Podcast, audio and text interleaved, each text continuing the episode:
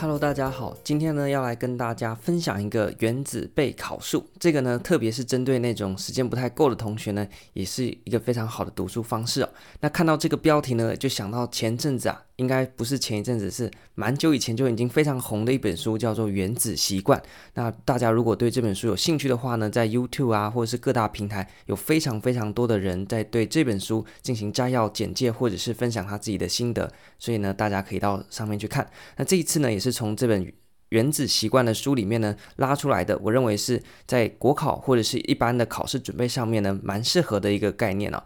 首先呢，就要从书里面提到两组学生的故事开始哦。这故事呢是在讲说啊，有一个课堂上面，那教授呢希望同学在期末的时候缴交照片当做评分的标准，他把同学呢分成两组，A 组的同学呢是说。你们呢，就是把所有照片都交出来。那最后的评分方式呢，是根据你们交的数量来决定。所以你交了一百张，那你就拿 A。那如果你交了九十张，那可能就以此类推啊，比较低。那如果你只交十张，那当然分数最差。所以这是用拍照的数量来跟分数做挂钩。那另外一组的同学呢，他说不用呢交那么多照片，你们呢就交一张就好。那我们期末呢就根据那一张照片的品质来给你们一个分数。所以听起来好像比较容易，你不用交一大堆，不用凑数量，你只要交出完美的一张就行了。结果到了学期末的时候呢，发现说啊，诶，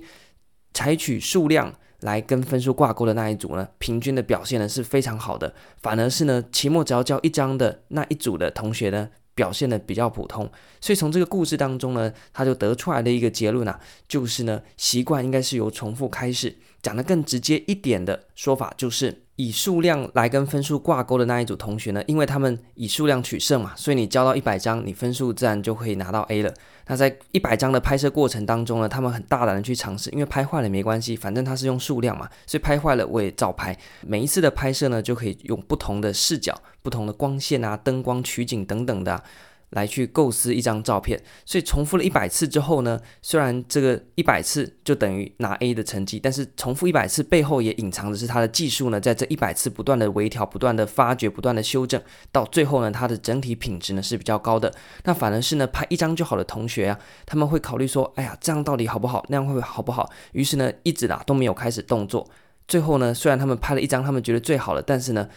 实际上面啊，还不如那个疯狂拍拍了一百张的同学。因此呢，一个习惯啊，它是要由重复这样的动作开始，而不是呢一开始就要去追求我要完美。如果你想要一步登天，一步就追求完美，那最后呢，其实你就是一事无成啊，还站在原地。那反而是呢，重复的尝试，错了也没关系，一再重复，重复，重复，再重复，最后呢，反而。整体的表现上面是比那种追求完美一次就要达成的人呢，要来得更好。这个图片大家不晓得脑袋有没有出现一个声音啊？你你们快买就摘嘛。所以呢，到底好不好喝，你喝了就知道嘛。这个学科你要把它准备得好，怎么样呢？读了你就知道了嘛。你说，哎呀，我要准备国考，到底要怎么准备？好不好念啊？人家都说好像很难呢，你读读看就知道了嘛。这是第一个。那第二个呢？这个广告里面大家知道，他就是一个外国人嘛。那他想要学这个东西怎么讲？这个白色衣服老兄呢，就跟他讲说，这个叫做维大利啊。一开始呢，外国人就发音不标准，他说维大利。外国呢，老兄呢，他就发音不标准嘛，他就听成意大利哦，讲错了。那我们的白色衣服老兄呢，又跟他说一次维大利，这个没有在夜配哦，只是这个广告很适合拿来讲这个。那这个外国人呢，多听几次之后啊，诶，后来就成功讲出哦，那个东西叫做维大利，然后才问他 is good to drink，然后他就回答说你啉看卖就知嘛。所以从这个广告可以知道说啊，如果这个外国人连第一次都不愿意尝试的话呢，他只想讲一次就把那个名字正确念出来，他可能呢永远就在那边发不出声音。但是呢，他很勇于尝试嘛，所以呢，他一次讲错没关系，第二次越来越接近，第三次他就讲对了。那在国考的或者是一般考试的备考当中呢，也是同样的逻辑哦。刚刚我们谈到了把重复当做是习惯的开始，那现在呢，我们就把学科也作为一种习惯了。透过不断的重复，我们可以让大脑形成一个自动化的模式。也就是说呢，重复的一项动作，你大脑做第一次，它要在脑中重新拉了一个新的连接，让你执行这件事情。但是呢，你不断的做，不断的做，你的大脑自动会去想办法，让你在做同样的事情之后，你在大脑里面的运算呢，的复杂程度呢会降低，减少大脑它的这个消耗。一个事情不断的重复，你的大脑就会建立快捷键的意思啦。你原本要按很多，那它现在发现说你有固定的一个模式之后呢，它就会用那个快捷键的方式呢，把你这个重复的事情呢，用更快、更有效率的方式呢给记忆。所以在很多有在练乐器的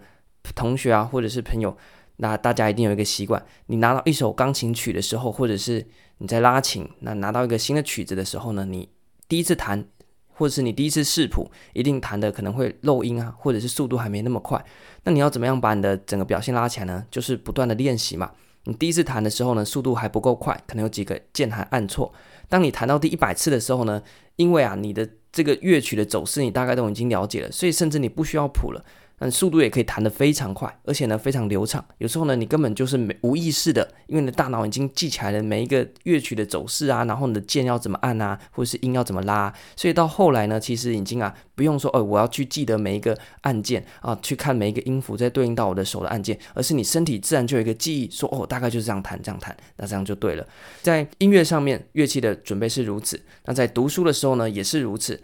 看第一个东西你还不熟悉没关系，你就多看几次。在这样子的一个情况底下呢，要强调的重点是频率其实是胜过时间的。也就是说，我今天花了一个小时把这个章节认真的读了一遍，跟我花了一个小时把这个章节很快速的读了五遍，那我相信很快速的读了五遍的，跟你认真读一遍的，那比较起来频率其实是更胜过那个时间组的。因为你认真读完一遍之后呢，你就只有一遍的记忆，好像你在大脑里面呢把这条路走了一次而已。走了一次之后呢，你再回头看刚刚的路径模糊了。但是呢，你现在不要认真的去踩，你就赶快很快的走过五遍之后呢，可能呢就会有一些路基被你踩出来了。你再回头看，哎，可以看到刚刚走出来的那条路哦。这样子一个情况底下呢，就给了那些时间不是很充足的同学一个非常好的机会。也就是说呢，今天我们在读国考或是读考试的时候，当然时间多是有优势，但你时间不够呢，也不用太担心了。因为你时间不够的话呢，你只要把你频率拉高，同样是有机会战胜那些时间很多的。意思说呢，他可能是全职的考生，一天读了八个小时。你要上班，那你只有下班的时间，可能只有三个小时啊念。你想说三个小时有办法打赢八个小时的吗？如果他八个小时只念一遍，然后你善用三个小时，快速的读他个两三遍，这样子的话呢，相较之下，长期而言。你的频率增加了，反而可以赢过那些频率低但是时间拉得很长的人啊。所以在国考里面，我们要比的是那个最后的成果，也就是谁在大脑里面把考科的相关知识串联的最通畅的那个人，在考场上面就有机会胜出。而要让你的各个概念的路径是非常畅通的，你就必须不断的走，不断的走，路是人走出来的，你的大脑的概念连接之间的路也是你不断的重复重复出来的。这个时候呢，你就把频率拉高。你时间不够没关系，你就快速的看过，快速的看过，这样子的话呢，也是可以把那条路给打得很清楚的。所以具体的做法我们要怎么样做呢？首先，第一个是你在进行学科的复习或是学科的学习的时候，请你先快速的浏览。很多人呢觉得，诶，慎重其事，在第一次读的时候呢，哇，一个字一个字啊，好像要把那个字给读穿了一样啊，慢慢的念。然后呢，你念完一个章节之后，你就觉得精疲力尽。等你读到最后一个单元的时候呢，整本书呢，几乎啊前面的东西全部忘光了。两个月已经过去了，你每一个步骤都踏得很扎实是没错。问题是你就点那一下，然后呢又沉重的踏出下一步，又缓慢的沉重的踏出第三步。等到你好不容易花了一堆时间走到这本书的终点的时候，回去看，喂，你第一步的地方又长草了。又看不出你的路径在哪边了。那如果你很快的把它跑到终点，然后呢来回跑，往复跑，你可能呢每一步没有踏的那么扎实，没关系，你多跑几次，那条杂草丛生的草堆呢也会被你踩出一条路。所以快速浏览是你应该啊拿到新学科的时候要去做，而不是呢就开始花很长的时间把它当做字典一样来读。那在读的过程当中呢，当然并不一定会很顺利啦，尤其是可能你对学科还没有那么熟悉的话，那你就必须在阅读的时候呢，虽然要快速的看过，不过如果有一些地方是你快速看过，你却当下没办法理解的所谓的卡点，你要把它给圈出来。就像是你在弹琴的时候，第一次弹这首曲子啊，我请你很快的弹过，不要一个音一个音慢慢按，那你很快的先弹过，对这个曲子有概念的时候呢，中间呢，一定会有几个哦，手指弹到打结的地方，没关系，你当下打结了，你就巴拉巴拉巴拉把它带过去，赶快把这首曲子 run 完。但是呢，回头你要把你刚刚打结的地方呢圈起来，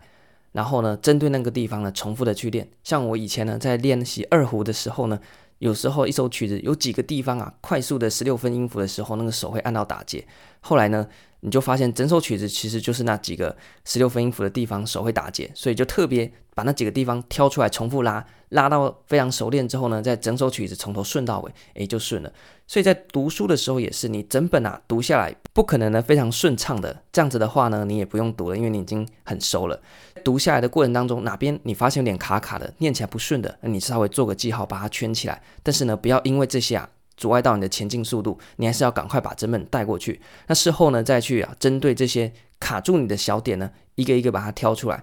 然后呢，把它做一番的理解，把它给疏通。好像这边塞车了，那你就把这个地方呢，给它畅通一下，弄个通乐，把它给通一下。但是呢，你要特别注意哦，那个卡点是重要的卡点，你才需要把它弄通。如果是考试也不太考那种冷门的点的话呢，你就把它 pass 过就好，那根本就不是在你主要路径上的小石头，你要管它干嘛？你要做的是把你主要路径上的那些大石头会真的卡住你的，把它清掉就好了。在快速浏览过程当中，圈出这些会卡住你的小点，但是呢，不影响你的阅读速度。接着呢，你就要把你的卡点呢给进行清除。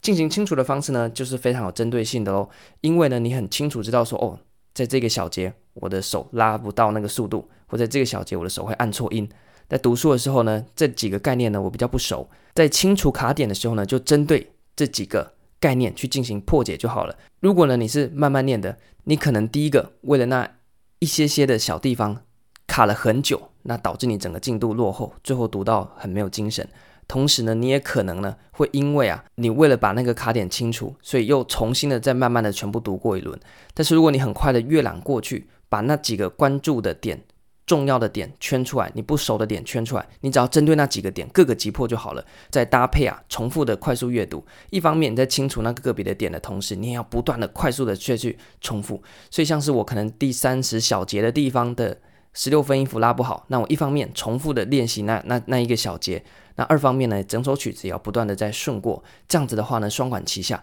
一方面在卡点能够快速的畅通它，二方面呢，在整体的学科上面呢，也能够持续的去增进你的熟悉度，在最后你的卡点越来越少，对学科越来越熟悉，因为你的次数重复了，你的大脑越来越熟悉，像是呢，你一首曲子啊，你很爱听，听了一百遍之后呢，它下一个音要唱什么，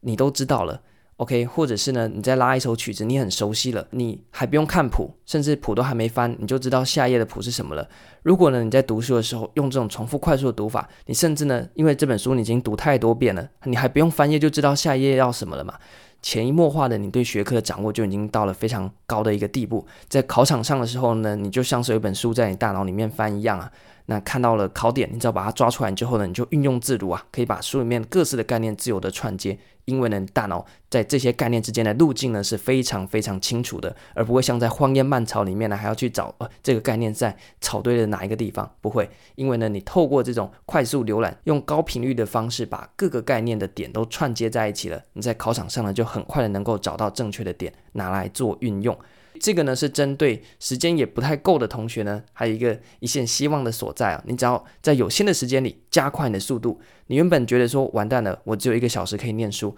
那没关系，你原本一个小时念一个章节，那你可能十天才念完一本书。现在呢，你把一个小时拿去念到三个章节，这时候你的循环就可以增加，变成可能三天就读完一轮，三天就读完一轮。那在时间不变的情况底下，你把你的